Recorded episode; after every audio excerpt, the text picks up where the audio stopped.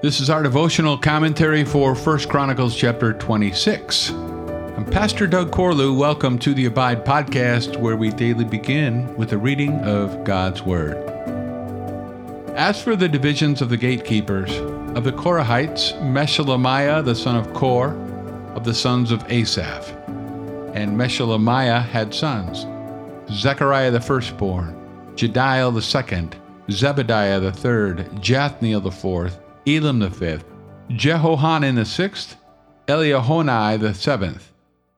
And Obed Edom had sons, Shemaiah the firstborn, Jehozabad the second, Joah the third, Sachar the fourth, Nethanel the fifth, Ammiel the sixth, Issachar the seventh, Peullethai the eighth, for God blessed him. Also to his son Shemaiah were sons born who were rulers in their fathers' houses, for they were men of great ability. The sons of Shemaiah, Othni, Rephael, Obed, and Elzabad, whose brothers were able men, Elihu and Semachiah. All these were of the sons of Obed Edom, with their sons and brothers, able men, qualified for the service. Sixty two of Obed Edom. And Meshelemiah had sons and brothers, able men, eighteen. And Hosah of the sons of Merari had sons, Shimri the chief. For though he was not the firstborn, his father made him chief. Hilkiah the second, Tebaliah the third, Zechariah the fourth, all the sons and brothers of Hosah were thirteen. These divisions of the gatekeepers, corresponding to their chief men, had duties just as their brothers did ministering in the house of the Lord. And they cast lots by fathers' houses, small and great alike, for their gates. The lot for the east fell to Shelemiah. They cast lots also for his son Zechariah, a shrewd counselor, and his lot came out for the north. Edom's came out for the south, and to his sons were allotted the gatehouse. For Shuppim and Hosah it came out for the west at the gate of Shallecheth on the road that goes up. Watch corresponded to watch. On the east, there were six each day. On the north, four each day. On the south, four each day, as well as two and two at the gatehouse. And for the colonnade on the west, there were four at the road and two at the colonnade. These were the divisions of the gatekeepers among the Korahites and the sons of Merari and of the Levites, Ahijah had charge of the treasuries of the house of God and the treasuries of the dedicated gifts. The sons of Ladan, the sons of the Gershonites belonging to Ladan, the heads of the fathers' houses belonging to Ladan the Gershonite, Jehieli. The sons of Jehieli, Zetham and Joel his brother, were in charge of the treasuries of the house of the Lord. Of the Amramites, the Izharites, the Hebronites, and the Uzzielites, and Shebuel, the son of Gershom, son of Moses, was chief officer in charge of the treasuries. His brothers from Eliezer were his son Rehabiah, and his son Jeshaiah, and his son Joram, and his son Zichri, and his son Shelomoth. This Shelomoth and his brothers were in charge of all the treasuries of the dedicated gifts that David the king and the heads of the fathers' houses, and the officers of the thousands, and the hundreds, and the commanders of the army had dedicated. From spoil won in battles, they dedicated gifts for the maintenance of the house of the Lord. Also, all that Samuel the seer, and Saul the son of Kish, and Abner the son of Ner, and Joab the son of Zeruiah had dedicated, all dedicated gifts, were in the care of Shelomoth and his brothers of the Izharites. Chenaniah and his sons were appointed to external duties for Israel as officers and judges. Of the Hebronites, Hashabiah and his brothers, seventeen hundred men of ability, had the oversight of Israel westward of the Jordan for all the work of the Lord and for the service of the king. Of the Hebronites, Jerijah was chief of the Hebronites of whatever genealogy or fathers' houses.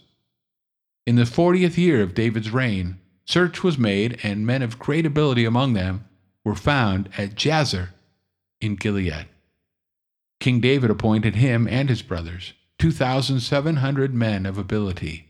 heads of fathers' houses, to have the oversight of the Reubenites, the Gadites, and the half tribe of the Manassites for everything pertaining to God and for the affairs of the king.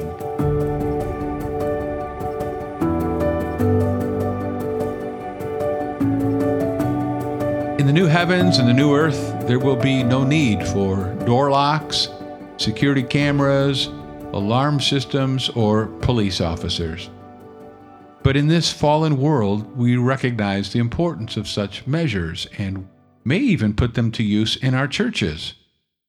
We can bemoan the fact that times have changed, but when we read 1 Chronicles 26, we realize perhaps times haven't changed after all. As David organized the kingdom of Israel, the security detail was his next vital concern. The primary duty of the Levitical gatekeepers was to safeguard the sanctuary from trespass by unauthorized persons and from defilement by idolatrous practices. Yet the entire temple complex and its ongoing activity needed to be guarded from harm. Many valuable items were stored in this facility. The priests and other Levites needed to be able to carry out their work without distractions. People who wanted to worship at the temple, including Gentiles, were entitled to feel protected and safe as they came. So David appointed a number of Levites to serve as security guards. Verses 1 through 19.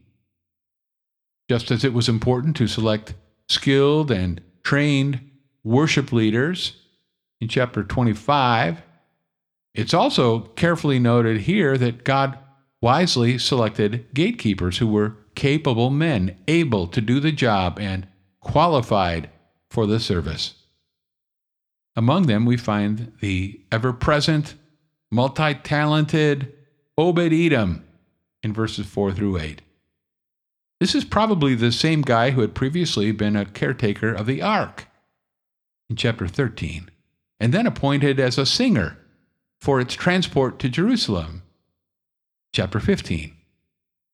Though he was a Philistine by birth, the inclusion of Obed Edom within this company suggests he had become a kind of honorary Levite, blessed by God with special favor to continue his nearness to the sacred ark. We see another sign of God's grace in the significant number of these guards who came from the branch of Levites known as Korahites. Verse 1. Korah was the infamous leader of that unsuccessful rebellion against Moses and Aaron, which resulted in death for him and his followers. Numbers 16 and 17. But we're later told in Numbers 26 that the sons of Korah stepped back from the revolt and did not fall under God's judgment. Among their descendants some served as temple security, others were musicians and songwriters. See titles of Psalm 42 and 84. Once the temple was built, it would become the repository for a great amount of wealth. Treasurers were needed to log in contributions or spoils of war, keeping track of every item and monitoring expenses for maintenance and upkeep, verses 20 through 28, while officers and judges served outside Jerusalem, verses 29 through 32. Thanks for listening to the Abide podcast.